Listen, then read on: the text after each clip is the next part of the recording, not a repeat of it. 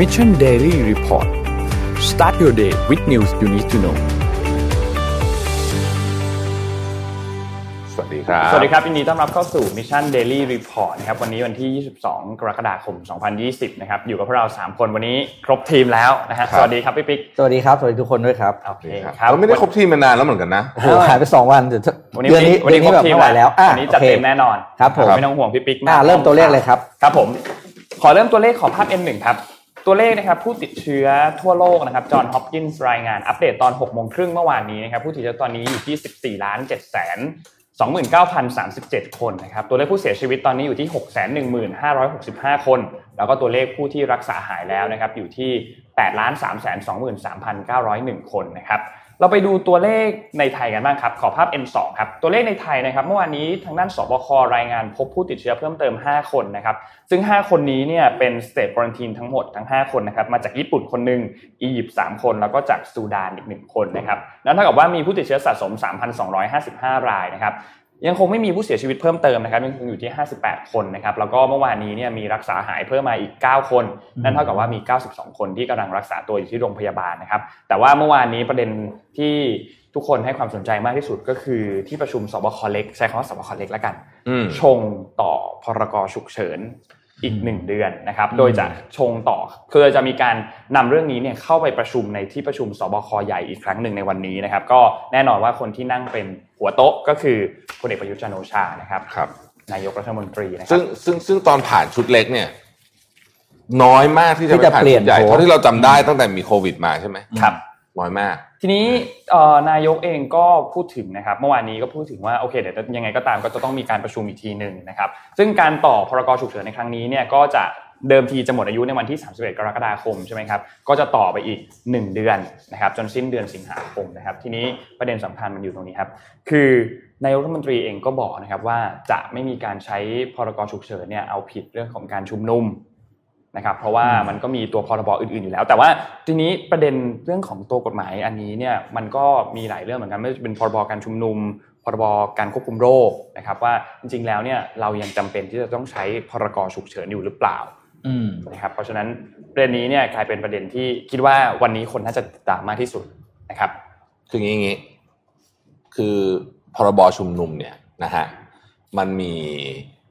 อยู่แล้วครับอืมนะนายกบอกเองนะฮะ นายกบอกเองพรบควบคุมโรคก็มีอยู่แล้วครับ แล้วทำไมถึงต่อนะอ่าอืมเออ ไม่ไม่คือผมไม่ได้อะไรนะ ผมพยายามจะพยายามจะ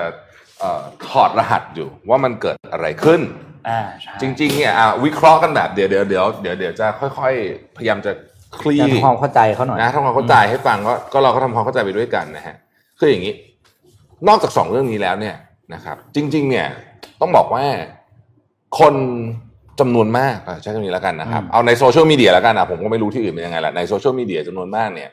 คิดว่าการต่อพรกฉุกเฉินเนี่ยเกี่ยวข้องกับการชุมนุมของนักศึกษาช่วงนี้ซึ่งมันดูแล้วมันกระแสมันค่อนข้างแรงอ่าอ่ากระแสค่มันอยู่ในช่วงเวลาเดียวกันอยู่ช่วงเวลาเดียวกันคือเดียวมากเลยนะฮะเดียวเดียวเดียวเดียวจะไม่รู้จะเดียวยังไงนะฮะเอ่ออันนั้นผมว่าเป็นประเด็นหนึ่งอืมแต่ผมว่ามีอีกประเด็นหนึ่งที่เราลืมไม่ได้เลย ก็คือตอนนี้เนี่ยอำนาจของการบริหารราชการแผ่นดินเนี่ยรวบอยู่ที่นายกนะครับ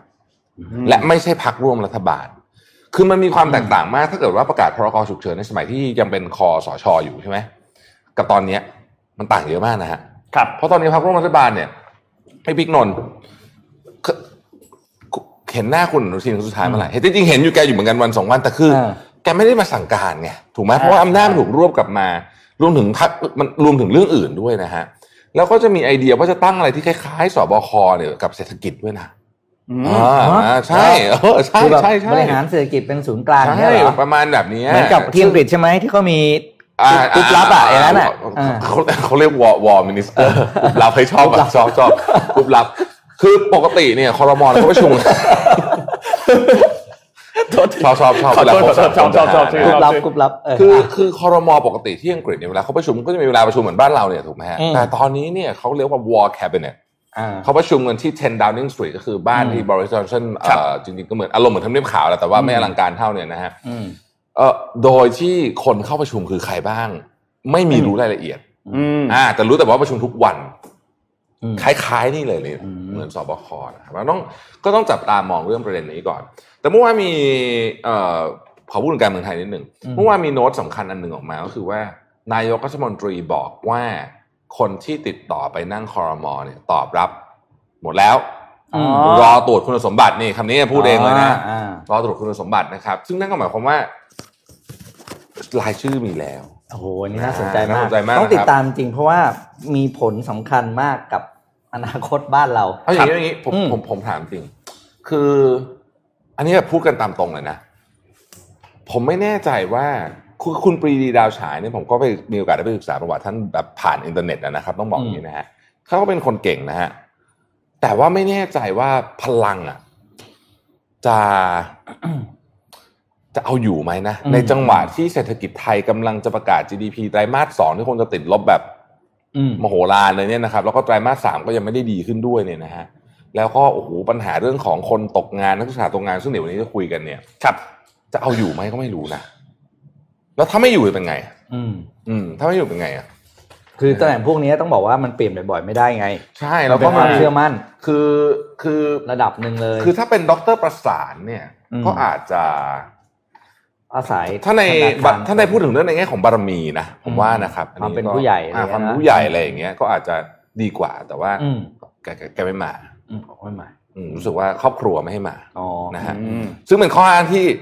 ใหม่มากเลยผมเพิ่งเคยได้ยินครั้งนี้อ่าเคยได้ยินเรื่องสุขภาพอะอะไรอสุย่งขงี้ภาพใช่สุไหมขภาพสุขภาพแต่แต่แต่ก็ดีนะ ผมว่าจบเลยพูดจบคำเดียวอืมจบเลยนะฟังดู make sense นะอืมฟังดู make sense ฟังดู make sense นะครับ ก็ อืมนั่นแหละ วันนี้เริ่มข่าวด้วยสแตทก่อนไหมอ่าดีครับอ่าเริ่มข่าวด้วยสแตทก่อนนะครับอะขอสแตทขึ้นมาเลยครับ มาฮะอะนะครับ ก็อะเรามาดูกันว่านะครับ วันนี้อยากจะชวนคุยเรื่องโฆษณานิดหนึ่งนะครับเพราะว่าเดี๋ยวจะมีข่าวเรื่องเกี่ยวกับวงการโฆษณา ใครคือคนที่โฆษณาเยอะที่สุดนะครับในเอ่อสหรัฐอเมริกานะครับอันดับที่หนึ่งก็คือ Amazon นะฮะอืมอันดับที่สองคือ Comcast Comcast นี่เป็นติดตั้งเคเบิลนะครับอ่า Comcast ที่อืมน่าจะได้รับเสียงด่าเยอะที่สุดในอเมริกาแล้วมั้งไม่รู้ได้ปรับปรุงยังนะฮะอ่าสมัยผมอยู่เนี่ยโห Comcast นี่หนักมากนะครับ แล้วก็ P&G นะครับ P&G จริง ๆ เนี่ยเอ่อแปลกใจเหมือนกัน เพราะว่า นึกว่าจะมาอันดับต้นกว่านี้นะครับอืม Walt Disney Alphabet Verizon แล้วก็ Charter Communications นะฮะจะเห็นว่ากลุ่มที่ใช้เยอะๆเนี่ยก็คือกลุ่มที่เป็นเนี่ยพวกขายของพวกออนไลน์กับ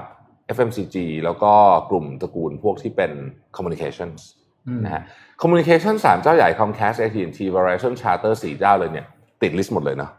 เออเขาต้องโฆษณาเยอะมากนะครับพวกนี้นะฮะอารมณ์เหมือนพวกอ่าบ้านเรานี่แหละบ้านเราเหมือนเหมือนบ้านเรานะครับ ภาพถัดไปนะฮะ ในปี 2021 เนี่ย landscape ของ ad จะเป็นอย่างไรนะฮะ ตอนนี้เนี่ยมันชัดเจนแล้วว่าการใช้เงิน spending บนอินเทอร์เน็ตเนี่ยแซงทีวีไปแล้วจริงๆแซงไปไปนานแล้วลายหลายปีแล้ว แต่ดูละดูระดับการแซงดูน่ากลัวมาก ครึ่งครึ่งๆอะครึ่งครึ่งๆแล้วนะฮะสมัยก่อนเนี่ยสื่อทีวีต้องบอกว่ายิ่งใหญ่มากนะอ่า Super Bowl นาทีอืมอะไรนะนาทีร้อยล้านห้ากี่ล้านเหรียญก็ไม่รู้ว่าแพงมากๆเนี่ยนะฮะแต่ตอนนี้เนี่ยมันจะค่อยๆเป็นเนี่ยหายไปแบบนี้แล้วนะครับ ที่ดูหดตัวไปอีกอันหนึ่งเหมือนกัน ก็คือการโฆษณาในโรงหนังครับจริงๆการโฆษณาในโรงหนังเนี่ยก็เคยยิ่งใหญ่พอสมควรนะฮะเอาว่าโตเนี่ยชัดๆมีอยู่สองอันอืมคืออินเทอร์เน็ตกับ outdoor อืมโดยภาพรวมนะ ภาพรวมนะที่โตนะฮะภาพถัดไปฮะในการในโลกของแอดเนี่ย ซึ่งแอดปีหนึ่งก็ซื้อกันประมาณสักหกแสนเจ็ดแสนล้านเหรียญสหรัฐเนี่ยนะฮะ ที่หนึ่งเลยเนี่ยไม่ต้องไม่ต้องห่วงเลยก็คือ แน่นอนสหรัฐอเมริกานะฮะเป็นประเทศที่ซื้อแอดเยอะที่สุดนะครับ ที่สองคือประเทศจีนนะฮะสังเกตไหมว่าสองประเทศนี้ที่ซื้อแอดเยอะเนี่ยบริษัทที่เป็นเจ้าของแอดเนี่ยก็บริษัทประเทศเขาเหมือนกันอืมอ่าเพราะฉะนั้นโดยทฤษฎีแล้วเนี่ยเขาก็คงจะพอไปเก็บผสมภาษีได้บ้าง แต่กรณีของแอดนี้ถ้าเป็นออนไลน์เนี่ย อันนี้เป็นที่ถกเถียงกันอยู่อืมนะฮะเพราะว่าไปตั้งสำนักงานใหญ่อยู่ในไอร์แลนด์หรืออะไร ที่สามน่าสนใจฮะญี่ปุ่น ญี่ปุ่นนี่ก็เป็นประเทศที่โฆษณาเยอะนะพี่ปิ๊งนะเยอะเยอะมากนะฮะเยเยอะอะมากนะครับ อังกฤษเยอรมนีบราซิลฝรั่งเศสเกาหลีใต้นะครับอะอันนี้คือเอ่อเขาใช้คำว่าภาพถัดไปนะฮะภาพถัดไป อันนี้คือเวลาเวลาที่เราใช้ในแต่ละ device ต่างๆนะครับ ตั้งแต่ mobile desktop ไปจนกระทั่งถึงตัว connected device อื่นๆ ที่เราใช้อาจจะเป็นนาฬิกานาฬิกาพวกนี้ต่างๆ หรือว่าเป็นพวก IoT นะฮะจะสังเกตว่า portion ของ desktop นะดูดีนะ portion ของ desktop เนี่ยมันมันไม่ใช่แค่เป็นอัตราส่วนน้อยกว่าเมื่อเทียบกับมือถือนะครับ แต่เวลามันลดลงด้วยนะอืมอ่านะเห็นไหมคือคือเราอาจจะคิดว่า เอ๊ะทำไมเวลาลดเพราะว่าอยู่ที่ทำงานเราก็ควรจะต้องใช้เดสก์ท็อปไหมปกติพี่ปิ๊กทำงานใช้เดสก์ท็อปไหมใช่ครับใช้ desktop ถูกไหมไม่ไม่แล้วเป็นโน้ตบุ๊กไงเออ โน้ตโน้ตบุ๊กนั่นแหละหมายถึงโน้ตบุ๊กแหละอ่าเหมือนกันสก์ท็อปใช่โน้ตบุ๊กอะอ่าอ่าแต่ว่าจะเห็นไหมครับว่าเวลาเนี่ยมันลดลงไปด้วยนะฮะอืมไม่ใช่แค่ไม่ใช่แค่เราอยู่บนออนไลน์เยอะขึ้นอันนั้นอันนั้นชัวร์อืมแต่ว่าเวลาของเดสก์ท็อปเนี่ยมันค่อยๆลดลงไปด้วย อันนี้น่าสนใจมาก เพราะว่าอืมถ้าเป็นอย่าง Apple เนี่ย คนสวิชไปใช้ iPhone โอเคใช่ไหมอืมแต่ว่าถ้าเกิดเป็นค่ายอื่นเนี่ยนี่อาจจะหมายถึงการหดตัวของตลาดที่ใช่ใหญ่มากนะครับ เพราะว่านี่ตัวเลขมันลดลงเยอะมากอะทุกปีนะฮะ เมื่อวานนี้คุยกันให้ถึงให้ฟังถึง 5G นะครับ แล้วเดี๋ยววันนี้เนี่ยผมมิ้นจะคุยเรื่อง 5G ให้ฟังเมื่อวานนี้ผมได้มีโอกาสสัมภาษณ์อ่าดรอนัทโค president ของ True คุณอนัทคุณอนัทนะฮะ co president ของ True เนี่ยก็คุยเรื่อง 5G แต่ประเทศไหนที่นำที่สุดของ 5G ตอนนี้นะครับ ไม่แปลกใจที่จะเป็นเกาหลีใต้อืมใครเคยไปเกาหลีคงพอทราบดีนะครับว่าเน็ตเกาหลีเนี่ยแรงมากๆ จนตกใจว่าโอ้โห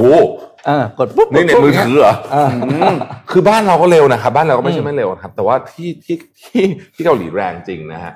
สหรัฐอเมริกาปกติอินเทอร์เน็ตไม่ได้แรงนะครับอืมนะฮะแต่ว่าอันนี้เนี่ยก็ขึ้นมานะครับ ญี่ปุ่นเนี่ยก็ถือว่าค่อนข้างแรงนะฮะ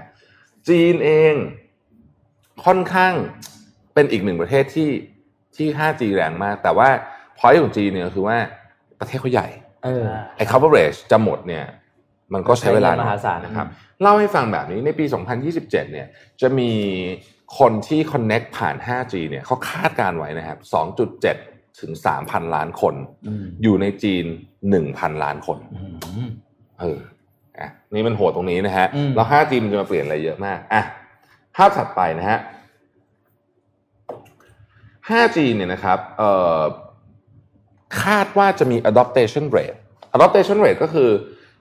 มีคนเปลี่ยนมาใช้ครบ 1,000 ล้านคนเนี่ยนะฮะอ่า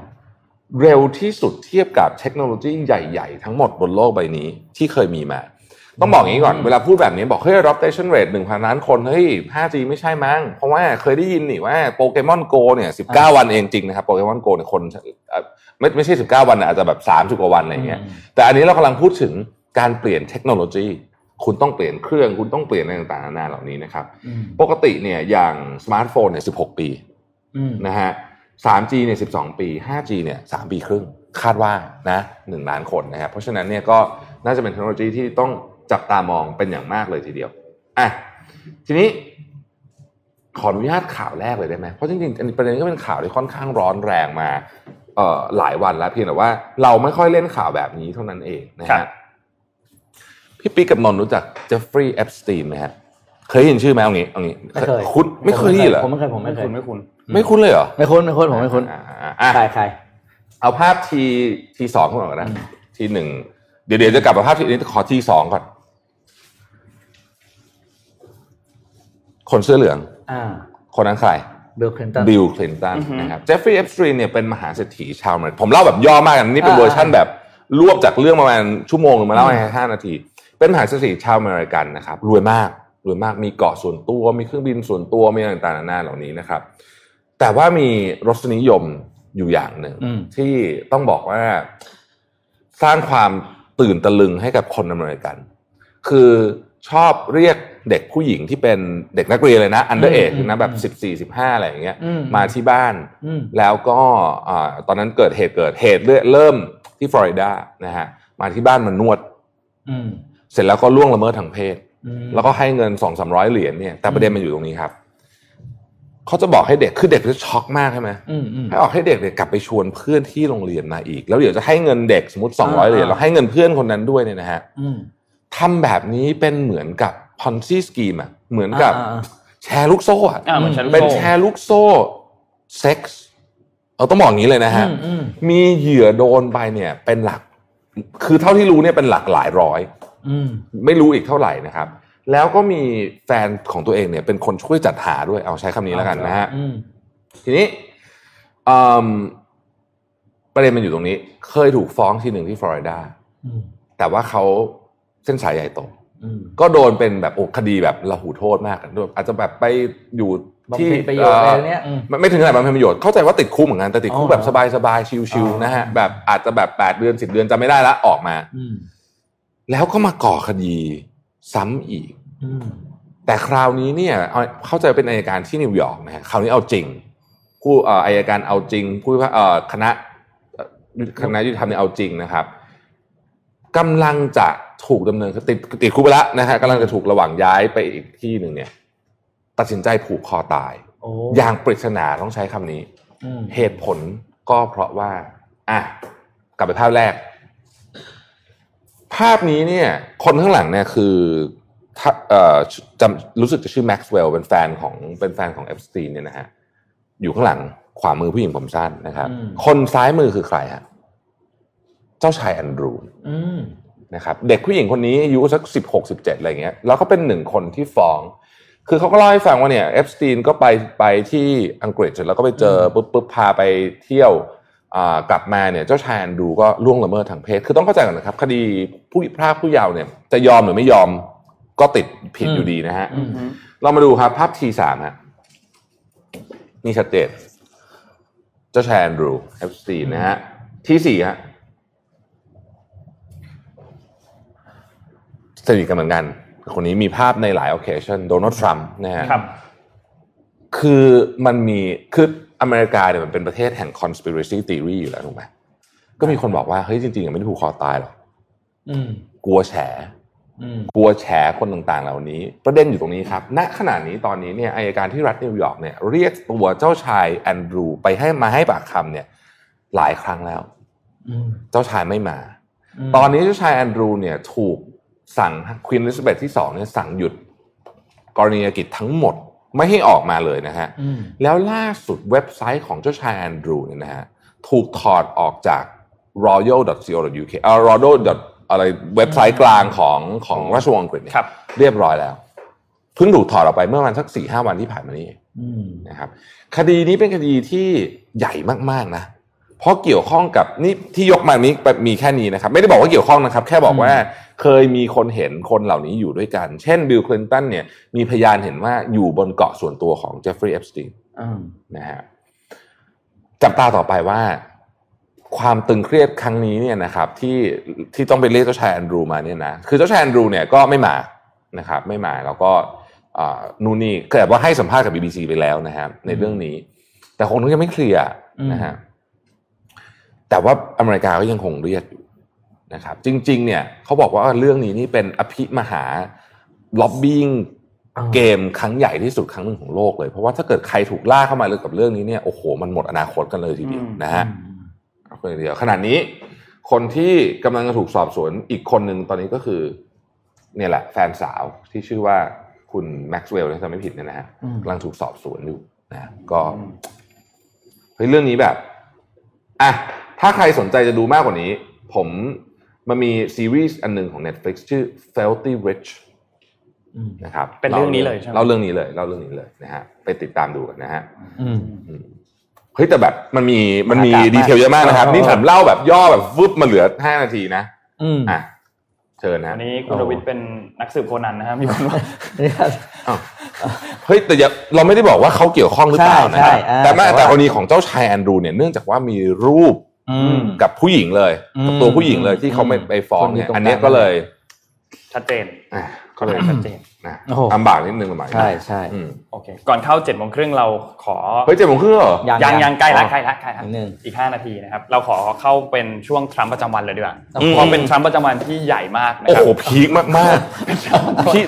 เอาถึงขั้นต้องส่งให้ ผมผมโทรส่งไปหานนท์เออประมาณเที่ยงคืนบอกเฮ้ย ไอ้ทวีตนี้ไม่ใช่ของปลอมใช่ไหมไม่ได้ปลอมแล้วแหละเพราะไปเอาเหลือเขาเขาเองนะไปดูแล้วกันฝากหน่อย ไปดูแล้วนะคกัรันบเอ่อขอภาพ N3 ขึ้นมาครับอืมเมื่อวานนี้นะครับโดนัลด์ทรัมป์ทวีตภาพนี้ขึ้นมานะครับเดี๋ยวนนท์จะแปลให้ฟังเลยนะครับ เราเนี่ยต้องต้องต้องต้องช่วยกันอะเพื่อที่จะสู้กับ ไชน่าไวรัสยังคงจิกกัดจีนขีดเส้นใต้ก่อนนะ ไปจิกกัดจีน ยังคงจิกกัดจีนนะ ยังคงจิกกัดจีนอืม and many people say that the patriotic to wear face mask when you can social distance There is nobody more patriotic than me your favorite president นะครับก็คือแปลประมาณว่าเฮ้ยใส่หน้ากากถ้าไม่สามารถทำ social distancing ได้ จากประธานาธิบดีที่พวกคุณรักที่สุดนะครับ ก็หมายถึงหมายถึงว่าบอกเขาจะบอกว่าเขาเหมือนกับว่าเป็น มีความเป็นคนรักชาติอะรักชาติอ่แล้วก็ไม่มีใครรักชาติกว่าผมใช่ใครรักชาติได้ใส่หน้ากากไม่มีใครรักชาติกว่าผมจาก your favorite president ครับซึ่งโดนัลด์ทรัมป์เปลี่ยนใจแล้วนะฮะอืมเปลี่ยนใจแล้วนะอันนี้น่าสนใจมากนะอืมมูฟอันเนี้ยน่าค่อนข้างน่าสนใจมากนะเพราะว่าโดนัลด์ทรัมป์เนี่ยบอกเลยว่าไม่เคยไม่เคยจะออกมาสนับสนุนการใส่หน้ากากเลยนะอืมแกพูดอยู่ตลอดว่าถ้าผมใส่หน้ากากเนี่ยมันแบบว่าสูญเสียความเป็น แบบประธานาธิบดีอะอ่าดูสูญเสียภาพลักษณ์นะครับดูแบบไม่ซึ่งรอบนี้เนี่ยอืมออกมาใส่หน้ากากแล้วนะครับ แล้วเขาก็ออกมาให้สัมภาษณ์นะครับ เขาบอกว่าตอนนี้เนี่ยเขาอยากให้คนอเมริกันเนี่ยไปหาหน้ากากมา ถ้าคุณทำ social distancing ได้เนี่ยไปหาหน้ากากมา เพราะว่ามันมีความจำเป็นแล้วมันก็ส่งผลจริง ๆ นะครับ นี่เป็นครั้งแรกเลยนะ ที่แกดูจะไปในทิศทางเดียวกับดรฟาวซี่นะไม่ไม่ไม่ไม่รู้ว่าข้างหลังคุยอะไรกันนะ แต่ว่าข่าวนี้ช็อกมาก เปลี่ยนอ่าเปลี่ยนเปลี่ยนข้างเร็วเปลี่ยนเปลี่ยนฝั่งเร็วมากนี่คือแต่ว่านี่คือ politician จริงๆนะข่าวนี้เป็นข่าวที่ช็อกมากอืมคือนนท์อะเมื่อวานเมื่อวานอ่านได้อ่านบทความหนึ่งของ The Standard นะครับ คือเขาก็วิเคราะห์ว่าเอ้ยคุณหมอฟาวซี่กับอืมตัวโดนัลด์ทรัมป์เนี่ยทำไมทรัมป์เนี่ยปกติแล้วเนี่ยใครไม่ค่อยเห็นด้วยแกแกไล่ออกเออเคสจอห์นโบตันอะชัดๆเลยจอห์นโบตันก็มีความเห็นไม่ตรงกับทรัมป์หลายเรื่องเหมือนกันใช่ไหมครับแล้วก็สุดท้ายก็ ทรัมป์บอกว่าไล่ออกจอห์นโบตันบอกว่าลาออกเอง เราก็ไม่รู้เหมือนกันว่าสุดท้ายแล้วจอืริงมๆเรื่องเป็นยังไงใช่ไหมครับแต่หมอฟาวซี่เนี่ย เขาไม่ไล่ออกนะอืมไม่กล้านะครับ ซึ่งเป็นเจ้าหน้าที่คนหนึ่งที่ต้องบอกว่าได้รับความไว้วางใจจากประชาชนดีกว่า ค่อนข้างเยอะนะครับ ในการผ่านวิกฤตมาหลายรอบนะครับ แล้วก็หมอพาวซี่เองก็ไม่เป็นคนไม่ตอบโต้อะหมอพาวซี่เองค่อนข้างที่จะเป็นคนทำงานที่ทำการอย่างเดียวทำงานทำการอย่างเดียวครับไม่สนใจอะคุณจะอะไรก็ตามแล้วแต่เราก็ทำงานทำการอย่างเดียวนะครับ เพราะว่า เอาควบคุมโรคอย่างเดียว แล้วรอบนี้เนี่ยทรัมป์เชื่อแล้ว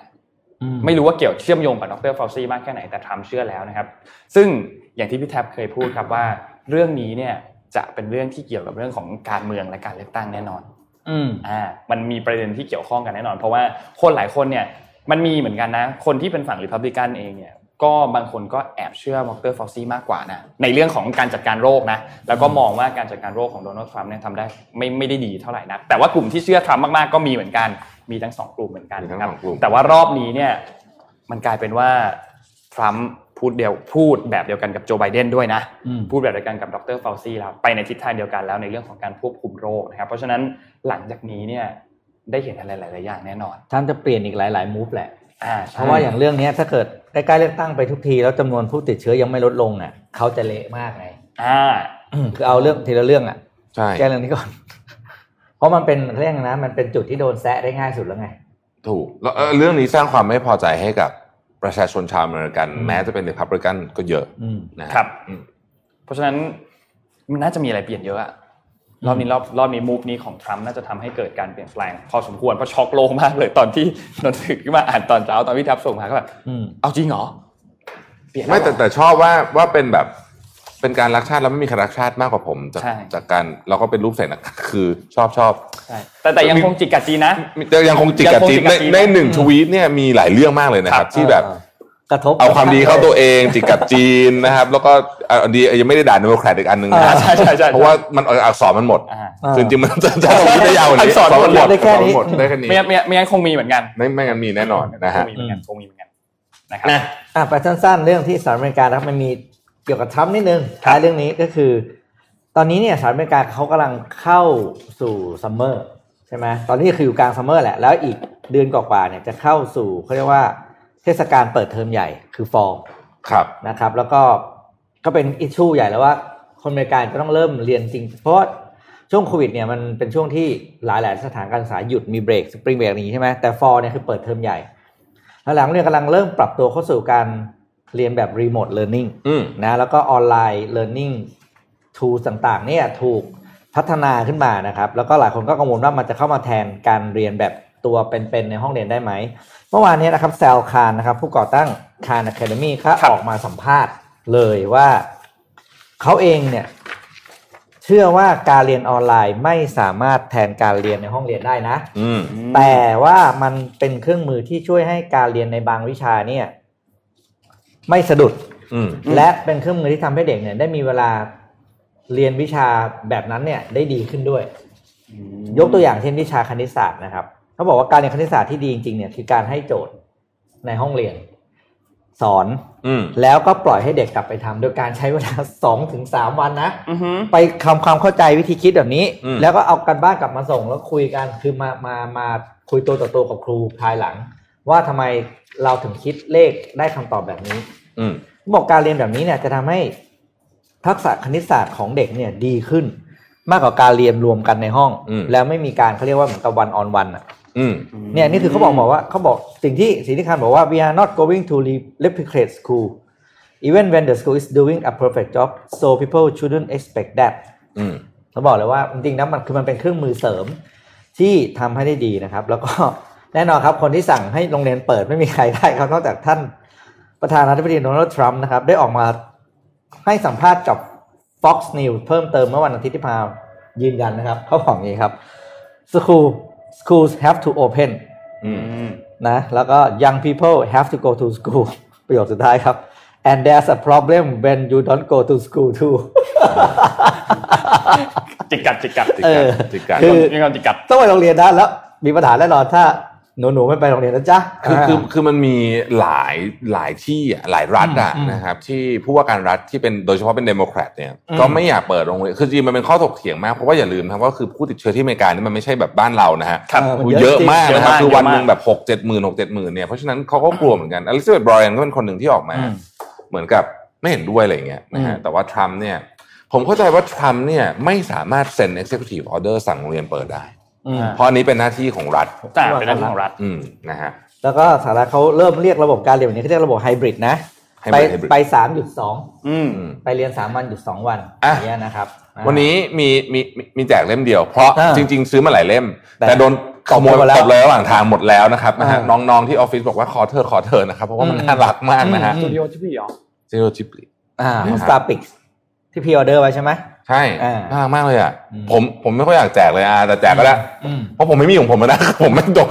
โดนระหว่างทางสั่งมาห้าเล่มเหลืออ่าเหลือเล่มเดียวนะครับ ตอนนี้นะโดนโดนเก็บไปหมดแล้วสี่เล่มอะวันนี้ให้พี่เดี๋ยวเดี๋ยวพี่ปีเขาถามแล้วกันนะอ่าครับจริงๆวันนี้เรามีสปอนเซอร์แจกของด้วยเอามีสปอนเซอร์แจกของอ่าด้วยเหรอวันนี้สปอนเซอร์เราแจกของด้วยอืมนะครับวันนี้เราแจก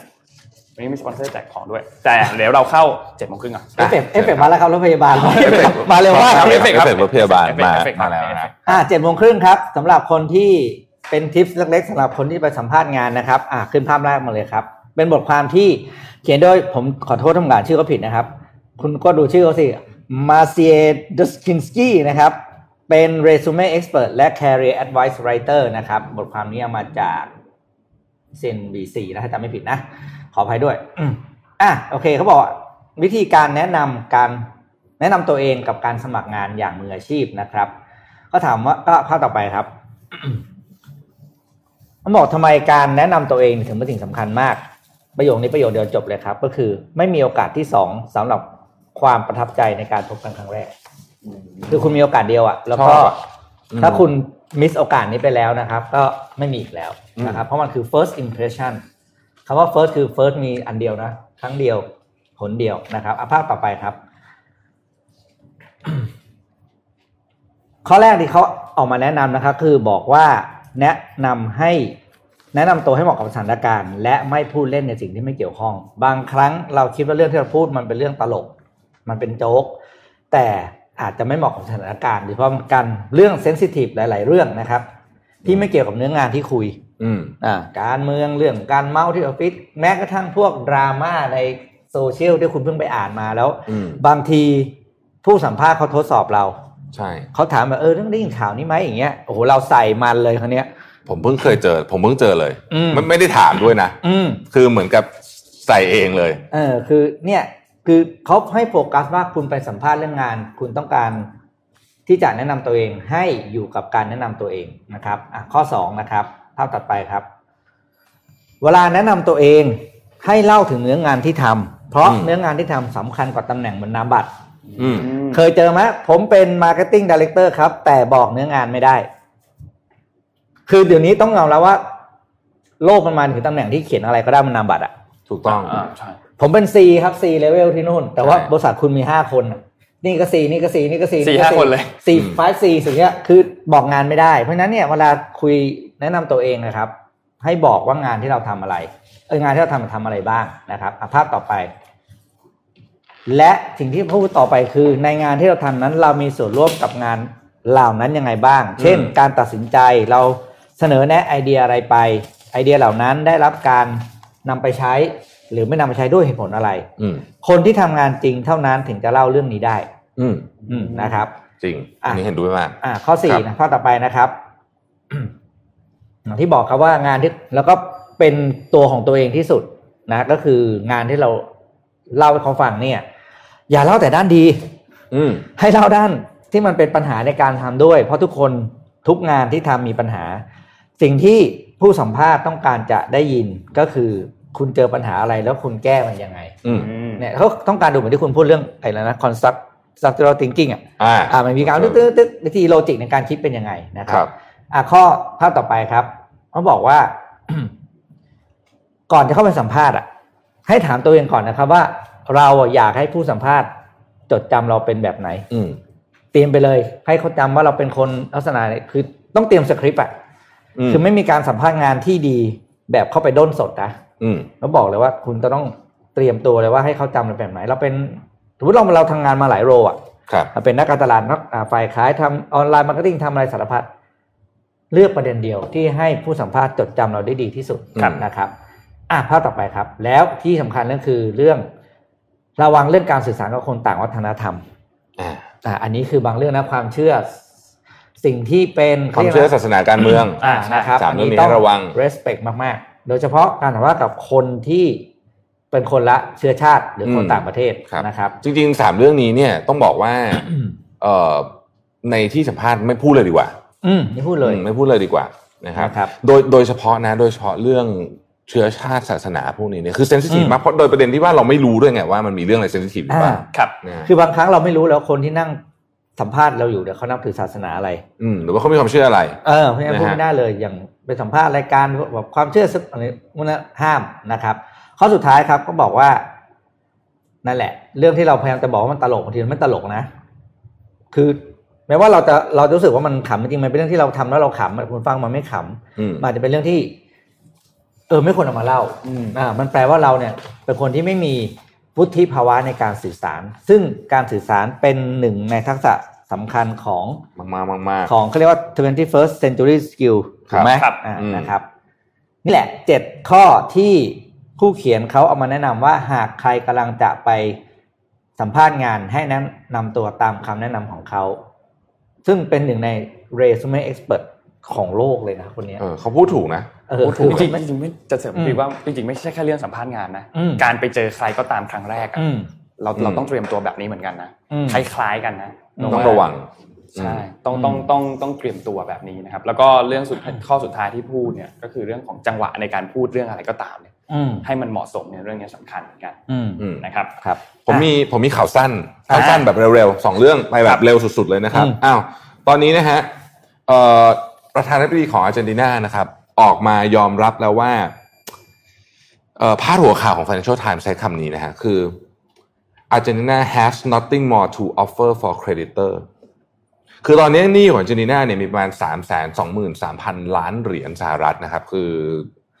เยอะมากๆนะครับ แล้วมันก็จะมีหนี้ก้อนหนึ่งที่เรียกว่ากำลังถึง due แล้วต้องถูก restructure แล้วถ้าเกิดไม่ทำอะไรเนี่ยประมาณ 65,000 ล้านเหรียญแต่ว่าเขาบอกว่าตอนนี้ประเทศเขาไม่มีความสามารถในการจ่ายหนี้แล้ว default ไปแล้วนะรอบหนึ่งนะครับ ผิดชำระหนี้ไปแล้วนะฮะแต่ตอนนี้เนี่ยก็ดูจะเป็นปัญหาใหญ่หนักกว่าเดิมนะครับ เดี๋ยวพรุ่งนี้ ถ้ามีเวลาจะมาวิเคราะห์ให้ฟังว่าเกิดอะไรขึ้นที่อาร์เจนตินาเพราะว่าเรามักจะได้ยินแต่เรื่องที่เวเนซุเอลาใช่ไหมแต่อาร์เจนตินาเนี่ยก็หนักพอกันนะครับอืมอีกเรื่องหนึ่งผมยังเกาะติดประเด็นนี้อยู่คือประเด็นของ Wirecard เออนะฮะยังไม่จบนะครับครับ ล่าสุดเนี่ยนะฮะแงะไปแงะมานะครับ ไปเจอว่า CEO ของ Wirecard นะครับที่ที่ถูกจับไปแล้วแล้วก็ประกันตัวไปแล้วเนี่ย เมื่อปลายปีที่ผ่านมา ยืมเงินจากบริษัทไป ยืมเงินแบบไปส่วนตัว personal loan เนี่ยนะฮะสามสิบห้าล้านยูโรโอ้โหแล้วไม่มีใครรู้เลย บอร์ดก็ไม่รู้อะไรก็ไม่รู้นะฮะ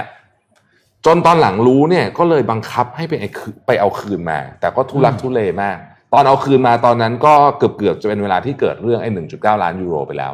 ประเด็นคือบอกว่า บริษัทที่เป็นบริษัทใหญ่ขนาดนี้อยู่ในตลาดหุ้น อยู่ใน CAC 30เนี่ยนะฮะอืมเฮ้ยอยู่ดีๆซีอเอาเงินออกไปอ่ายังง่พันยๆล้านบาทเนี่ยง่ายๆอย่างนั้นเลยเหรเหอมือนธุรกิจครอบครัวเลยอะเออเหมือนแบบไอ้เปิดเจ๊หน่อยดิเเปิดเจ๊มาอย่างนั้นเลยเหรเงินอซื้อกาแฟหน่อยอืมนะฮะตอนนี้เนี่ย คือคุณต้องเข้าใจอย่างนี้ก่อนว่าเยอรมันเนี่ยเป็นประเทศที่เขาภาคภูมิใจมากในเรื่องของวินัยวินัยความถูกเรื่องต้องของความถูกต้องเรื่องอะไรพวกนี้ต่างครับๆนานาพวกนี้เนี่ย ครั้งนี้เนี่ยมันกระทบไปแบบถึงความเชื่อมั่นของประเทศเลยนะฮะอืมอืมแล้วก็ล่าสุดที่บอกว่ามีไปคุยกับผู้รัฐมนตรีผู้ช่วยรัฐมนตรีว่าการกระทรวงการคลังรัฐมนตรีช่วยว่าการกระทรวงการคลังอืมโทรศัพท์คุยกันวันเกิดของซีอคนนี้โอ้โหอะไรคือมันเออมันคือเรื่องนี้นี่มันเจาะลึกลงไปถึงภาคลงภาครัฐเต็มไปหมดเลยนะฮะโอ้โห เออเอาเงินพันพันเออออกไปได้ยังไงเอาออกไปได้ยังไงออกเยอะไปมากอะ เออแล้วเหมือนคือแล้วก็ออกไปทำอะไรบอร์ดไม่รู้นั่นแหละเออแล้วก็บอกไม่รู้ไม่ด้วยรู้แล้วใครเอาทลายการเอาเงินออกใช่ไหมตัวเองมันออกเละหมเอาดทเลลายยอืมซึ่งนี่ไงครับอะเนี่ยผมถึงบอกว่าบริษัทไหนนะ ไม่ว่าคุณจะเป็นขนาด คือถ้าเกิดคุณเริ่มมีคนสักผมว่าสักสามสี่สิบคนเนี่ยสิ่งที่คุณต้องทำเลยนะครับเขาเรียกว่า table of authority อืมคือใครทำอะไรได้แค่ไหนบ้างนะฮะแล้วก็ไม่ใช่ CEO จะทำได้ทุกอย่างนะครับ นี่สำคัญอืมมากนะฮะ CEO จะต้องทำบางอย่างไม่ได้ด้วยอืมยกตัวอย่างกรณีที่ ให้เงินเนี่ยให้เงินใครก็ตามยืมจากบริษัทเนี่ยอันเนี้ยไม่เป็นอำนาจของ CEO ไม่ได้นะไม่อะไม่งั้นอันตรายมากก็จะเป็นแบบกรณีนี้ อืมนะฮะอืมอะผมแปะลิงก์บทความเจ็ดโมงครึ่งวันนี้ไว้ให้แล้วนะครับ เข้าไปอ่านเพราะว่าเขาเป็นผู้เชี่ยวชาญในการแนะนำตัวและเขาแนะนำตัวทุกทุกแง่มุมเลยนะครับแนะนำตัวกับคนแปลกหน้า แนะนำตัวกับคนที่เพิ่งเจอกันครั้งแรกแต่ไม่ใช่การงานอะไรอย่างเงี้ยเขาเขียนทั้งหมดเลยแต่ผมมีตัดวิธีมาเฉทุกพาะอันเลยโอ้โหใช่ไหมทุกวันเลยคนนี้นี่คือป๋ามากน่าสนใจน่าสนใจแปะไว้ให้แล้วนะครับ เข้าไปเข้าไปอ่านเข้าไปดูกันได้ นะครับนุ่นขอไปที่ยุโรปนิดหนึ่งครับพาไปที่ยุโรปนิดหนึ่งนะครับอย่างที่ทุกคนรู้ว่ายุโรปเนี่ยทั้ง 27 ประเทศเนี่ยเขาประชุมกันมา4วันติดแล้วนะใช่เขาประชุม4วันติดนะตั้งแต่วันศุกร์อะเขาประชุมกันมาราธอนมากๆนะครับอืมซึ่งเป็นการประชุมมาราธอนที่ต้องบอกว่าเขาประชุมกันที่กรุงบราเซลส์ที่เบลเยียมอ่านะครับทีนี้การประชุมรอบนี้เนี่ยเรื่องที่เขาพูดถึงคือตัวแผนการกระตุ้นเศรษฐกิจที่มีมูลค่า750,000ล้านยูโรนะครับ ซึ่งไอตัวแผนนี้เนี่ยนนท์เคยเอามาเล่าให้ฟังแล้วตอนแรกเนี่ยมันถูกเสนอนะครับโดยฝรั่งเศสนะครับแล้วก็เยอรมันนะครับ ซึ่งไอแผนตัวนี้เนี่ยตอนนั้นเนี่ยเขาก็พูดถึงว่าเฮ้ยเดี๋ยวเราจะแบ่งเงินเป็นสองก้อน ก้อนหนึ่งเป็นก้อน 5 0 0แสนก้อน 5 0 0แสนเนี่ยเราจะให้เงินเป็นให้เปล่า ส่วนอีกก้อน 2 5 0 0 0เนี่ยเราจะให้เป็นเหมือนเงินกู้ฉุกเฉินนะครับทีนี้ก็มีบางประเทศที่ไม่เห็นด้วย คือเวลาจะถ้าแผนตัวนี้มันจะออกไปได้เนี่ยมันไม่ใช่ว่าไม่ใช่แค่ว่า 14 ประเทศคือครึ่งหนึ่งเห็นด้วยแล้วจบ มันต้องเห็นด้วยทั้ง 27 นะครับ ทีนี้เขาก็เลยประชุมกัน เพราะว่ามันหาข้อสรุปไม่ได้สักทีอะจนกระทั่งแบบเอมมานูเอลมาครองประธานาธิบดีของฝรั่งเศสเนี่ยเขามีภาพเนี่ยมีมีมีข่าวมานะครับ ว่าการเจรจาเนี่ยมันเครียดมากถึงขนาดที่เอมมานูเอลมาครองเนี่ยเขาทุบโต๊ะโป้งแล้วก็แล้วก็ยืนขึ้นมาแล้วก็บอกว่าเฮ้ย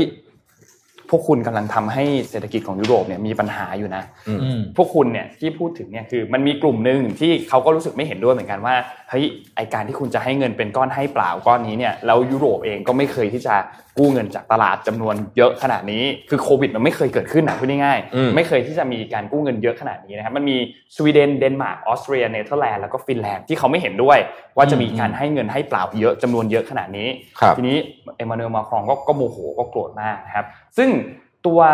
นายกรัฐมนตรีของเนเธอร์แลนด์เองเนี่ยเขาก็บอกว่าเฮ้ยคุณต้องลดจำนวนเงินที่มันให้เปล่าลงมา คุณจะให้อืมเปล่าเยอะขนาดนี้ไม่ได้ อันนี้แล้วมันไม่ได้มีแค่ประเด็นเรื่องจำนวนเงินที่เป็นให้เปล่าเยอะ มันมีประเด็นว่าแล้วประเทศไหนควรได้รับจำนวนเท่าไหร่อืมแล้วเงินที่ให้ไปเนี่ยเอาไปทำอะไรมีแผนชัดเจนไหมแล้วใครต้องได้ก่อนได้หลังอะไร เพราะว่ามันก็จะต้องมีระยะเวลาอยู่ใช่ไหมครับ ทีนี้ไอ้ตัวเงินอันนี้เนี่ยเขาตกลงกันได้แล้วสรุปนะ เขาตกลงกันได้ว่าสุดท้ายแล้วเนี่ยเขาจะแบ่งเงินเป็นอย่างนี้ครับ ตัวก้อนหนึ่งเนี่ยคือก้อน 3 9 0 0 0 0 ล้านยูโรเนี่ยนะครับตัวก้อนนี้เนี่ยจะเป็นเงินที่ให้เปล่า จากเดิมที่เป็น 5 0 0แสนนะสุดท้ายเขาประนีประนอมกัน แล้วก็ลดมาเหลือ 3 9 0 0 0 0ปอนด์นะครับส่วนเงินที่เหลือเนี่ยก็จะเป็นเงินที่ให้กู้ฉุกเฉินนะครับซึ่งตัวเลขนี้เนี่ยเป็นตัวเลขที่สุดท้ายแล้วเนี่ยทุกฝ่ายเนี่ยโอเคตกลง แล้วก็ทำการเรียกว่าปิดดีลแล้วกันเรียบร้อยเมื่อวานที่ผ่านมา นะครับถือว่าตอนนี้เนี่ยเรียบร้อยแล้ว โดยตัวเงินเนี่ยเขาก็จะมีช่วงระยะเวลานะครับคาดว่าจะจัดสรรได้เนี่ยในช่วงต้นปีหน้าเดือนอืมมกราคมปี 2021 นะครับแต่ว่าต้องบอกเลยว่าก่อนหน้านี้เนี่ยปั่นป่วนมากนะปั่นป่วนสุด ๆ เลยสำหรับอืมที่ยุโรปนะครับเพราะว่าคือยุโรปเองเนี่ยอย่างที่เราได้รายงานสถานการณ์โควิด -19 ไปให้ฟังเกือบๆทุกวันว่ายุโรปเองก็เจอหนักมากห นักอืมเจอหนักมากจริงๆ ในอิตาลีอย่างที่เห็นว่าหนักมากในฝรั่งเศสหนักมากในเยอสรมัเปนรอบสองแล้วจ้าสเปนอืมก็หนักมาก แล้วมีหลาย ๆประเทศที่ที่หนักมากเหมือนกันนะครับเพราะฉะนั้นเรื่องนี้เนี่ยก็เลยโอเค อย่างน้อยก็เป็นข่าวดีนะครับว่าเมื่อวานนี้เนี่ยปิดดีลได้เรียบร้อยแล้วนะครับสำหรับที่สหภาพยุโรปนะครับเอาอันนี้เป็นคำถามเลยไหมครับเอาเลยเขาจะกู้เงินกันเนี่ยอืมเท่าไหร่อะก้อนใหญ่ทั้งหมดอะก้อนใหญ่ทั้งหมดอะเท่าไหร่ เท่าไหร่เอาคนที่เท่าไหร่ดีที่ตอบถูกแพ็กเกจฟื้นฟูกระตุ้นเศรษฐกิจเนี่ยเอาคนเท่าไหร่ดีก้อนมีเล่มเดียวทั้งไม่หมอดยากให้เอาเลยงี้เอางี้ง่ายดีนะหลายคนชอบบอกว่าเราส่งของนะตอบมาคนแรกเราเห็นชื่อคนไหนคนแรกกับคนนั้นโอเคอะเดี๋ยวให้พี่ปิ๊กแคปเลยแคปเลยแคปเลยถามเสร็จไม่อยากชื่อให้ชื่อใครตอบถูกขึ้นมาบนจอคนแรกจะได้ไม่ต้องเถียงกันอ่าโอเคเออนะอะเดี๋ยวถามแคปเลยถามอะไรดีอะเอานายแอดมินนะ ตามนี้นะฮะอืมไม่ถามแล้วไงว่าแล้วเหรอ แพ็กเกจเมื่อทั้งหมดกี้ไอยุโรปไอสติมูลัสแพ็กเกจที่เขาทะเลาะทะเลาะกันอยู่อ๋อไอที่เขาประชุมมาสี่วันเนี่ยขนาดมันวงมูเงิลนทั้ค่างหมดกี่เท่าไหร่ล้านยูโรอ่าอะนะครับ ผมมีเรื่องหนึ่งไม่ไม่ตอบมาแล้วตอบมาแล้วนี่ได้ยังชนะถูกปะถูกไหมอะปะยังยังยังยังไม่ยังไม่ถูกยังไม่ถูกยังไม่ยังถูไม่กมีใครถูกยังไม่มีใครถูกเออคนตอบแรกๆไม่ค่อยถูกนะเดี๋ยวนี้ยังไม่ถูกนะปั่นปะเนี่ยเอาเละแล้วเนี่ยตอนนี้ไปกันหลายเลขแล้วอะอ่าโอเคโอเคอะนนท์ดูไปก่อนอานนท์ดูเดี๋ยวไปดูให้เดี๋ยวดูให้เดี๋ยวนนท์ดูอะให้ไปดูข่าวอื่นกันต่อเชิญครับ อ่าสำหรับแฟนๆ Starbucks ของภาค P5 ครับ Starbucks ที่สหรัฐอเมริกานะครับเพิ่งออกประกาศวิธีที่จะสะสม Star Reward ใหม่นะครับอ๋ออ่อ่าซึ่งกำลังจะใช้ในเดือนกันยายนนี้นะครับฮะแฟนๆ Starbucks ทั่วโลกเตรียมตัวเลยว่านี่เป็นข่าวดีนะให้ง่ายขึ้นนะครับ ปัจจุบันนี้ทุกคนคงรู้ว่า การจัดซื้อกาแฟ Starbucks แล้วได้ Star Reward เนี่ยคุณจะต้องเติมเงินเข้าไปก่อนอืมที่แอปพลิเคชันแล้วคุณก็เอาแอปพลิเคชันเนี่ยไปใช้อืมที่ร้านนะครับ แต่ตั้งแต่เดือนกันยายนกันยายนนี้จะเปลี่ยนเป็นว่า คุณจะซื้อและจ่ายด้วยวิธีใดก็ได้อืมไม่ต้องเติมเงินเข้าไปในแอปแล้วอืมแปลง่ายเลยนะครับไม่ว่าคุณจะจ่ายด้วยบัตรเครดิตที่ร้าน จ่ายเงินสด จ่ายด้วย Apple Pay อะไรนะ PayPal อะไรต่างๆนะครับ คุณจะได้ reward เช่นเดียวกันอืม แต่ reward จะถูกแบ่งเป็น 2 ระดับครับ ถ้าคุณเติมเงินเข้าไปก่อนใน Starbucks Application เนี่ย คุณจะอืมได้2 star ต่อ1ดอลลาร์อืมแต่ถ้าคุณจ่ายข้างหน้าโดยที่ไม่มีการเติมเงินก็คือได้1 1 star 1ดวง1ดาวกับอือฮึต่อ1ดอลลาร์ครับวิธีนี้เนี่ยนะครับอ่า CMO ของ Starbucks นะครับ Brady Brewer เนี่ยออกมา บอกว่านี่เป็นสิ่งที่แฟนๆ ของเราทั่วโลก เรียกร้องมานานแล้วว่าให้อืมเพิ่มวิธีการจ่ายเงินให้สะดวกขึ้นนะครับ เพราะว่าเออผลการเติมเงินมันไม่สะดวกอ่าใช่ไหมเขาก็เลยบอกเขาเลยปรับให้ แต่ว่าเราก็ให้สิทธิพิเศษเพิ่มขึ้นกับลูกค้าเดิมที่ยังเลือกที่จะใช้วิธีเดิมอยู่ก็เลยให้คะแนนเป็น double ครับอันเนี้ยถ้าพูดจริงคือมันเป็นการเขย่าโมเดลธุรกิจ Starbucks นะอืมเพราะว่าคุณจะสูญเสียเงินที่ได้มาล่วงหน้าส่วนหนึ่งใช่ ส่วนหนึ่งอ่าแต่เขาบอกเขาแลกแล้วเพราะว่าอะไรครับเพราะช่วงโควิดเนี่ยหลังจากกลับมาเปิด store นี่คือผลของการเอาข้อมูลมาใช้ละเอียดเขาบอกว่า หลังจากที่คลายล็อกดาวน์ที่สหรัฐอเมริกาแล้วเนี่ยยอดขายที่กลับมามากกว่า 80%เป็นลูกค้าที่การที่ซื้อผ่านไอตัว reward เนี่ยอืมบอกถ้าเอาเนี่ยคือถ้าจะ boost อะไร boost จากโปรแกรมเนี้ยอ่าเดี๋ยว store กลับมาเองอ่าแล้ว Starbucks ก็เลยคาดหวังว่าภายในสิ้นปี 2020 นี้นะครับ ยอดขายเซมสโตร์เขาจะตกลงแค่10%เท่านั้นเองอืนะมถือว่าเยอะมากนะครับถือว่ากลับมาแบบเขาเรียกว่ากลับมาได้เร็วมากจากปริมาณที่มันหายไปนะครับอืมอะของอันนี้จะเริ่มใช้ที่สหรัฐอเมริกาก่อนนะครับ แล้วทีนี้ของไทยก็คอยติดตามนะ ว่าจะเป็นอย่างไรอะครับเดี๋ยวผมคงมาละเร็วๆนี้นะครับผู้ครัโชบคดีผมหนังสือเราออกแล้วออกแล้วออกแล้วมาแล้วออกแล้วนะครับมาแล้วคุณอะไรฮะ เราแคปเรียบร้อยแล้วครับแคปเรียบร้อยเดี๋ยวนะฮะคุณ กรพัฒน์เหรอครับคุณกรพัฒน์ครับคุณกรพัฒน์คุณนะฮะกรพัฒน์จบอ่านนะฮะตอบคำตอบก็คือ7 5 0 0 0 0ล้านยูโรเจ็ดแสนห้าหมื่นล้านยูโรอะขออนุญาตเล่าข่าวนี้เหตุผลที่เอาข่าวนี้มาทั้งที่จริงๆแล้วมันเป็น opinion แล้วกันนะ ของนักข่าวของ Asian Nikkei Review ซึ่งชื่อว่าคุณโคโคสะเนี่ยนะครับบอกต้องบอกคนเขียนก่อนเพราะมันเป็นเรื่องที่เป็น opinion นะฮะเพราะว่าผมตอนนี้ผมติดตามข่าวที่ญี่ปุ่นค่อนข้างเยอะแล้วรู้สึกว่าการตรวจสอบภาคประชาชนของเขาเนี่ย เข้มข้นอืม นะครับเข้มข้นเวลารัฐบาลทำอะไรเนี่ยภาคประชาชนตรวจสอบเข้มข้น แล้วเวลารัฐบาลเวลาการตรวจสอบเข้มข้นแบบนี้เนี่ยมันจะทำให้ประชาชนได้ข้อมูลอะไรบางอย่าง ที่เราอาจจะไม่เคยรู้มาก่อนอืมไม่อาจจะไม่ได้บอกด้วยนะว่าข้อมูลนี้เนี่ยเป็นวิธีคิดที่ถูกหรือผิด แต่อย่างน้อยไม่มีข้อมูลนะครับอะขออนุญาตเอาภาพ T6 ขึ้นมาก่อน มันต้องเล่าเรื่องย้อนกลับไปนิดนึงไม่ทราบว่าผมผมเชื่อว่าท่านที่ติดตามทุกวันจะจำรูปนี้ได้นะฮะคือรูปที่ผมวาดเองนะครับครับ ผมจำได้ฮะจำได้นะฮะโอเคใครจำได้คือเล่าแบบเร็วสุดๆเลยนะครับ คือตอนนี้ระบบป้องกันมิสไซล์ที่อ่าคู่ต่อสู้ยิงมาเนี่ยของญี่ปุ่นเนี่ยมันจะมีอยู่ด้วยกันทั้งหมด 2 อันก็คืออยู่บนเรืออยู่บนพื้นอืมเขาอยากซื้ออันที่ 3 มันชื่อว่า Aegis Ashore Missile System นะครับซึ่งเป็นของสหรัฐอเมริกา แล้วก็รัฐมนตรีว่าการกระทรวงกลาโหมตัดสินใจไม่ซื้อนะครับ เรื่องก็อืมถ้าเป็นปกติก็จบไปแล้วถูกไหมอืมอ่าเป็นปกติก็จบไปแล้วนะครับ ทีนี้นักข่าวของ Asian Nikkei Review เนี่ย เมื่อ 4 วันก่อนเนี่ยตีพิมพ์บทความอันหนึ่งออกมา แล้วบอกว่าตัดสินใจไม่ซื้อเนี่ยถูกแล้วอืมแต่ถูกด้วยเหตุผลที่ผิดเฮ้ยคือผมอ่านเสร็จแล้วแบบเฮ้ยยังไงอ่าอะอ่าคือเขาบอกว่าที่ไม่ซื้อเพราะว่ามันเป็นเรื่องของว่างบประมาณนู่นนี่ แต่เขาบอกว่ามันถูกด้วยเหตุผลที่ผิด เหตุผลที่ถูกก็เพราะว่า ไอ้ระบบเนี้ยมันไม่ work ตั้งแต่แรกอยู่แล้วอืมอืมและเรารู้มาตั้งแต่ปี 2017 แล้วว่ามันไม่ work ถามว่าทำไมถึงรู้ ไปภาพทีห้า ปีปี 2017 เนี่ยนะครับเป็นปีที่เกาหลีเหนือ 2016 2017 เนี่ยเกาหลีเหนือเนี่ยทดสอบอาวุธแบบรัวมากๆ แล้วมันมีการยิง missile ประเภทหนึ่ง คือปกติการยิง missile เนี่ยเอ่อ trajectory มันจะเป็นโค้งๆแบบอันรูปสีดำเห็นไหมอ่าอ่านะฮะใช่แต่เกาหลีเหนือครั้งนั้นเนี่ยทดสอบการยิงมิสไซล์ที่เราเรียกว่า loft trajectory คือยิงขึ้นไปสูงๆนี้เลย แล้วลงมาเขาบอกว่าถ้าเกาหลีเหนือยิงแบบนี้นะฮะระบบป้องกันอะไรของคุณอะทำอะไรไม่ได้เลยอืม ทำอะไรไม่ได้เลย เพราะฉะนั้นที่ลงทุนมาทั้งหมดก่อนหน้านี้ระบบหนึ่งระบบสองเนี่ย เสียตังค์ฟรีอืมในความคิดเห็นของเขา แล้วเขาก็บอกว่าการซื้อสินการซื้ออาวุธจากสหรัฐอเมริกาเนี่ย แผนอันเนี้ยไอ้ขายระบบ Aegis อะไรเนี่ย มันเป็นแค่เหมือนกับ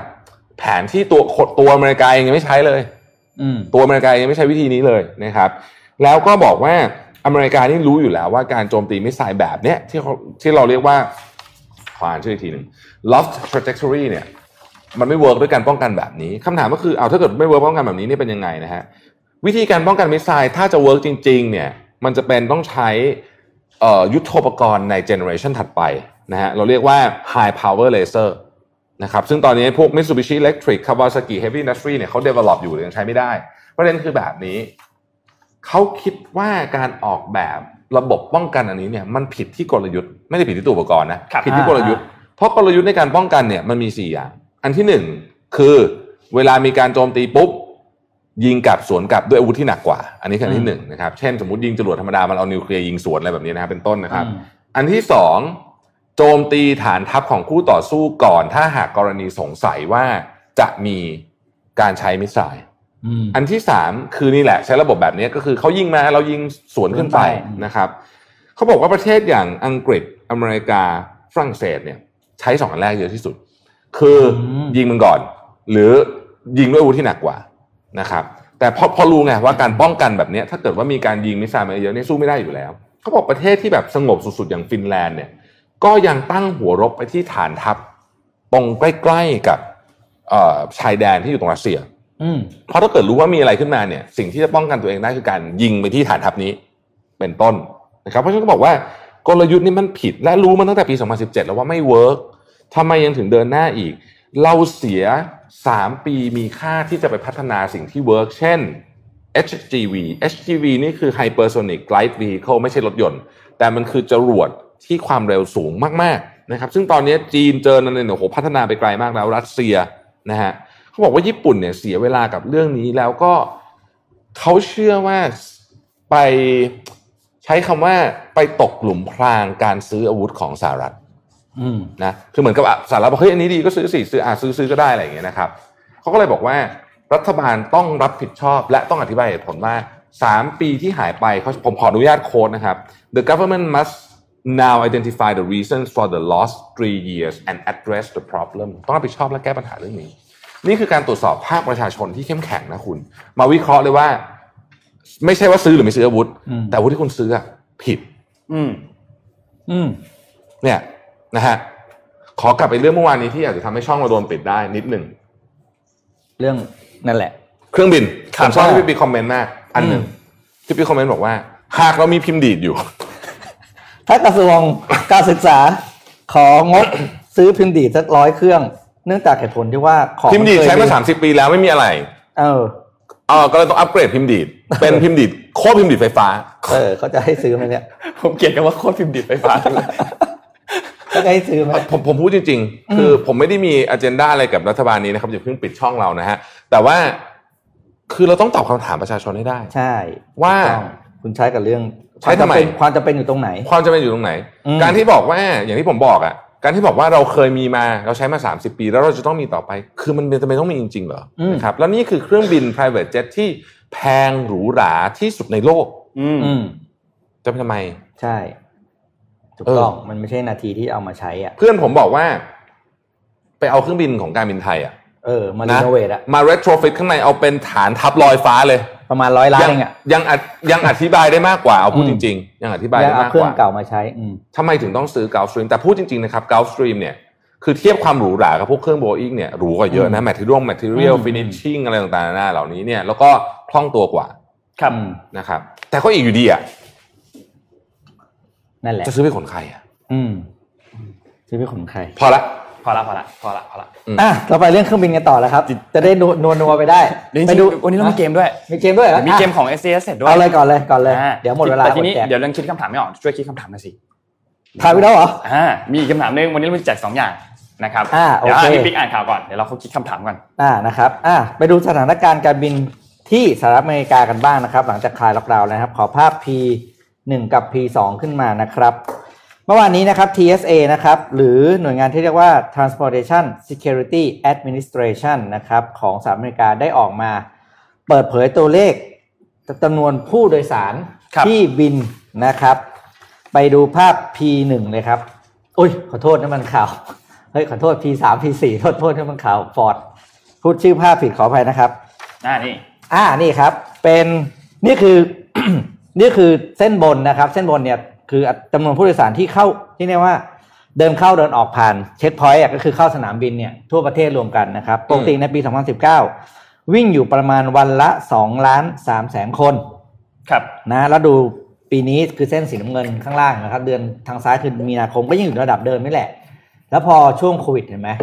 ก็มันแน่ร่วนงอนนาวแล้วทีนี้เขาบอกว่าตอนนี้มันยังเป็นลองคลัมมิ่งแบ็กก็คือยังใช้เวลาอีกนานกว่าจะ ไต่ระดับกลับขึ้นไปสู่จุดเดิมได้นะครับ เขาบอกว่าในสิ้นสิ้นเดือนกรกฎาที่ผ่านมาเนี่ย ยอดก็หายไปอย่างที่เห็นนะ คือหายแบบระนาวนะครับ เพราะว่าอะไรสาเหตุเพราะว่าไอ้ภาพต่อไปนะครับ ก็คือสถานการณ์เรื่องของโคโรนาไวรัสนี่แหละเนี่ยอย่างที่เห็นมันก็คือจำนวนภาพของกราฟจำนวนผู้ติดเชื้อแยกตามรัฐนะครับ ซึ่งโดยเฉลี่ยเนี่ย อยู่ที่วันละหกหมื่นหกพันเก้าร้อยสามคน คิดดูสิท่านี้เลยทางนั้นสายการบินทั้งหลายเนี่ยก็ออกมาแถลงข่าวต่อเลยว่า จะยังมีนโยบายการลดคนงานเพิ่มเติมออกมาอีกนะครับ อย่าง American Airlines เนี่ยก็เพิ่งออกมาบอกว่า 25,000 คนกำลังอยู่ในสถานการณ์เสี่ยงต่อการเลิกจ้างงานอืมในวันที่ 1 ตุลาคมนี้นะสวีทแอร์ไลน์นี่ไปแล้วนะครับ ซึ่งบอกว่าทุกคนเนี่ย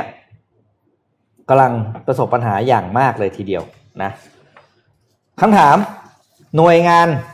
ของสหรัฐที่ทำหน้าที่เช็คชื่อเนี้ย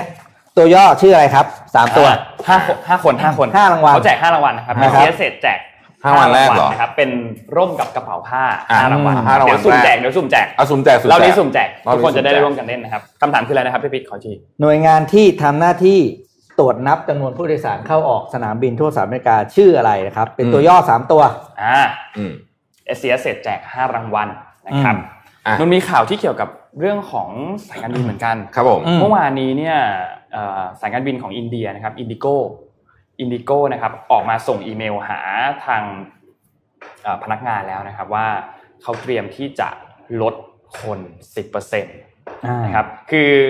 IndiGo เนี่ยมีพนักงานอยู่ประมาณ 24,000 คน นั่นหมายถึงว่าประมาณ 2,400 คนนะครับที่กำลังจะถูก lay off นะครับครับโดยทางบริษัทเนี่ยเมื่อเดือนที่แล้วเนี่ยนะครับเขาบอกว่าเขาจะมีการลด cost ลงไปเนี่ย40,000 ล้านรูปีนะครับซึ่งคิดเป็นเงินประมาณ 533 ล้านดอลลาร์สหรัฐครับนะครับซึ่งก็เป็นเงินเงินที่เยอะมาก เพราะว่าตอนนี้เนี่ยเขาบอกว่าธุรกิจสายการบิน อันนี้เนี่ยก็อย่างที่เราเห็นเลย มีมีพูดถึงกันมีเลิกออฟทุกอาทิตย์เลยอะอืมทุกสัปดาห์เลยนะครับที่มีการพูดถึงว่าจะลดคนนะครับแล้วก็บริษัทเองเนี่ยก็ได้รับผลกระทบอย่างมากนะครับคือเรียกได้ว่ายอดการบินก็หายไปทั้งหมครัดบแล้วก็บวกกับในเรื่องของ การจะรีทายของเครื่องบิน Boeing 747 ด้วยอ่าอ่าอ่าอ่าอ่าอ่านะครับซึ่งอันนี้ใครอยากฟังรายละเอียดเดี๋ยวไปฟังใน5 minute ของพี่แท็บได้อืมแต่แต่เล่าให้ฟังได้เร็วๆนะ ก็คือตอนเนี้ยเอ่อ British Airways ซึ่งเป็นหนึ่งในสายการบินพาณิชย์ที่ใช้ Boeing 747 เยอะที่สุดรู้สึกจะมี 31 ลำเนี่ยเขาเขาเลิกเขาจะรีทายทั้งฟลีดเลย ตอนแรกอ่าจะรีทายบางส่วนจะรีทายทั้งฟลีดเลยนะครับ แล้วก็ตอนนี้ทำให้อนาคตของ Boeing 747 เนี่ย ซึ่งได้ชื่อว่าเป็น Queen of the Sky เลยนะ เป็นราชินีแห่งฟ้ากฟ้าท้องฟ้าเนี่ย ก็น่าจะหลังจากส่งมอบ Air Force One ลำใหม่แล้วเนี่ยอาจจะไม่แน่ใจว่าจะได้ผลิตต่อหรือเปล่านะฮะคือสายการบิน IndiGo เนี่ยเป็นสายการบินที่มี Market Share เยอะมากนะขครัองประเทศเขานะ ประมาณ4นี่นี่คือข้อมูลจาก BBC นะครับ48.9%อืมนะครับซึ่งเกือบครึ่งหนึ่งแล้วนะอืมแล้วก็ที่สำคัญก็คือทำกำไรติดต่อกันมา 10 ปีติดกันแล้วด้วยโอ้โอ้นะครับซึ่งรอบนี้เนี่ยเธอแสดงให้เห็นแล้วว่าโควิดกระทบ กับธุรกิจของสายการบินหนักมากจริงอืมๆนะครับถ้าใครได้ติดตามข่าวของที่เรารายงานเนี่ยก็จะเห็นว่าข่าวเรื่องสายการบินลดคน สายการบินยื่น chapter 11 มีทุกสัปดาห์อืมมีทุกสัปดาห์จริงขอๆนะครับขอขอขอแจ้งประชาสัมพันธ์เร็วๆนิดหนึ่งได้ไหมครับ ก็คือเอ่อเมื่อวานนี้ผมลงประกาศคือคือตอนนี้เราต้องยอมรับว่าเราสามคนเนี่ยไม่ไหวมันคืออืมคือสลับคิวกันไม่ไหวแล้วก็งานเยอะก็เลยอยากจะเชิญชวนมีคนมาเหมือนกับอยากจะมาร่วมอ่านข่าวพาร์ทไทม์นะฮะอืมซึ่งก็ เป็นที่เป็นงานที่ดีมากเลยคืองานงานเยอะตังค์น้อยนะฮะไม่ใช่ล้อเล่นล้อเล่นนะฮะครับผมไอที่สมองส่งมาทั้งหมดเมื่อกี้ recall อีเมลหมดแล้วนะครับก็ไม่จะบอกว่ามีคน unsend unsend มีคนส่งเข้ามาเยอะนะครับอืมขอเวลานิดนึงนะฮะขอเวลานิดนึงในการอ่าอ่านนะครับเพราะว่านี่ผมลงใน Facebook ส่วนตัวนะครับ แต่ก็มีคนส่งเข้ามาพอสมควรเพราะว่าเปิดเป็น publicนะครับห้าสิบกว่าคนแล้วครับ อืมห้าสิบคนละนะฮะอืเร็วๆอีกอันหนึ่งตอนนี้นะครับ ล่าสุดเนี่ยหนังที่ผมเชื่อว่าหลายคนรอคอยอ๋อ Peninsula เออนะฮะจะใช้ว่าเป็นคำว่าเป็นภาคต่อของ Train to Busan ได้ไหมนะฮะครับเข้าเพิ่งเข้าฉายไปที่เกาหลีไต้หวัน สิงคโปร์มาเลเซียเวียดนามเนี่ยนะครับ ก็ทำเงินไปแล้ว 20 ล้านเหรียญนะฮะอืมกำลังจะเข้าฉายในไทยวันพฤหัสนี้ 23 มาพรุ่งนี้อ๋อยี่สามยี่ยี่สิบสามสามยี่สิบสามพรุ่งนี้เอ๊ะพรุ่งนี้เอาพรุ่งนี้พรุ่งนี้เหรอพพรุ่รุ่งงนี้นี้หรือยี่สิบสามพรุ่งนี้ยี่สามพรุ่งนี้ยี่สิบสองไม่ใช่เหรอ อ่าพรุ่งนี้ยี่สิบสามพรุ่งขอนี้โทษ23แล้ววันนี้ผม22ผมครับพรุ่งนี้พรุ่งนี้แล้วนะครัฮะบเข้าเพฉายราะฉะนั้นก็ผมเชื่อว่าแฟนๆเขาบอกว่ามันมากๆสุดๆเลยนะผู้กำกับอะคุณยอนซังโฮอะเราเห็นอืมบทสัมภาษณ์เขาอันหนึ่งอะเขาคือนักแสดงนำตอนภาคหนึ่งคือกงยูใช่ไหมอ่าแล้วกงยูก็ดังดังมากดัดังงมากสุดๆเลยอะพูดเห็นเขาบอสากวๆเพิร์ในเฟซกันเยอะใช่อืมยอนซังโฮออกมาให้สัมภาษณ์บอกว่า คือถ้าผมรู้ว่ามันจะมีภาคสองอะอืมผมไม่ให้กงยูตายหรเอออกใช่ใช่อ๋อเสียดายมากเลยอะใช่คือเพราะว่าหนังไม่รู้จะเอาขึ้นมาฟื้นยังไงด้วยตอนเนี้ยคิดมุกไม่ออกแล้วแต่เออผมอยากรอดูเหมือนกันจะมีกงยูไหมอ่าอะไรเงี้ยนะครับแต่ว่าน่าติดตามเป็นหนังที่น่าติดตามมากเพราะภาคแรกสนุกจริงสนุกมาๆสนุกกมากสนุกมากจริงๆใครภาคแรไม่ได้ดูเทรนทูบูซานสนุกมากจริงๆนะครับอืมภาคแรกได้รับคำชมเยอะมากนะฮะบ้านเราก็มีครับเทรนทูหัวลำโพงครับผมเออกู รางวัล s อ s เสร็จยังเล่นได้นะได้เล่นได้เอามานะเดี๋ยวเราเรื่อยๆสุ่นะครัมบแจกนะครับ แล้วก็ขอบคุณ s อ s เสร็จมากนะครับ ที่อืมมาวันนี้มีเกมมาร่วมสนุกกับเราด้วยอ่าครับขอบคุณพี่มอนพี่เตอร์พี่เลยตัวคำถามให้อีกทีนะเขาอ่าหน่วยงานที่ทำหน้าที่เก็บข้อมูล ผู้โดยสารที่เดินเข้าเดินออกสนามบินในสหรัฐอเมริกาชื่ออะไรครับ ให้ตอบเป็นตัวย่อ 3 ตัวนะนะคครัรับบตัวย่อ 3 ตัวนะครับทางแอดเราได้ร่เลวยมนะสนุกด้วยนะตอบอ่า KFC แอดเราครับผมโอเคสิแอดเราครับตอบผม KFC ได้ก็คิดว่าวันนี้น่าจะได้ด้วยเหรออะครบถ้วนเนาะครับผมวันนี้คุณสครบปอนเซอร์ถ้ด้วยนะคก็รับขอขอบคุณ s อ s เสร็จนะครับโครงการดิสนีนะครับคอนโดที่อยู่ใจกลางสุขุมวิทเลยนะครับอยู่ห่าง 250 เมตรจาก BTS ทองหล่อนะครับราคาเริ่มต้นเนี่ยอยู่ที่ 11 ล้านนะครับและที่สำคัญคือเขามีแบบพิเศษสำหรับแฟนรายการเราด้วยนะครับ ที่เข้าไปเยี่ยมชมโครงการดิสนีนะครับแจ้งกับพนักงานได้เลยนะครับว่าเป็นแฟนเป็นแฟนรายการเรา Mission Daily Report เป็นแฟน Mission to the Moon นะครับจะได้รับบัตรกำนัลมูลค่า 500 บาทจากพนักงานนะครับอืมแล้วก็คนที่สนใจเข้าไปเยี่ยมชม แล้วก็จองซื้อคอนโดเนี่ยนะครับจะได้รับเงิน cashback เพิ่ม 1%จากราคาขายด้วยนะครับอืมเบอร์ติดต่อสามารถโทรไปสอบถามได้เลยนะครับสำหรับข้อมูลเพิ่มเติมเบอร์ 1749นะครับอืมทุกคนน่าจะจำได้กันอยู่แล้วนะครับครับขอบคุณ s c s เ e t มากนะครับที่วันนี้ร่วมสนุกกับเราแล้วก็อยู่กับพวกเราทุกเช้าเลยนะครับขอบคุณมากนะครับครับวันนี้คิดว่าครบถ้วนเดี๋ยวครบถ้วนเจอกันพรุ่งนี้เหมือนกันครับพบนะคเจรับอกันอีกเจอครับสวัสดีครับ สวัสดีครับ สวัสดีครับ Mission Daily Report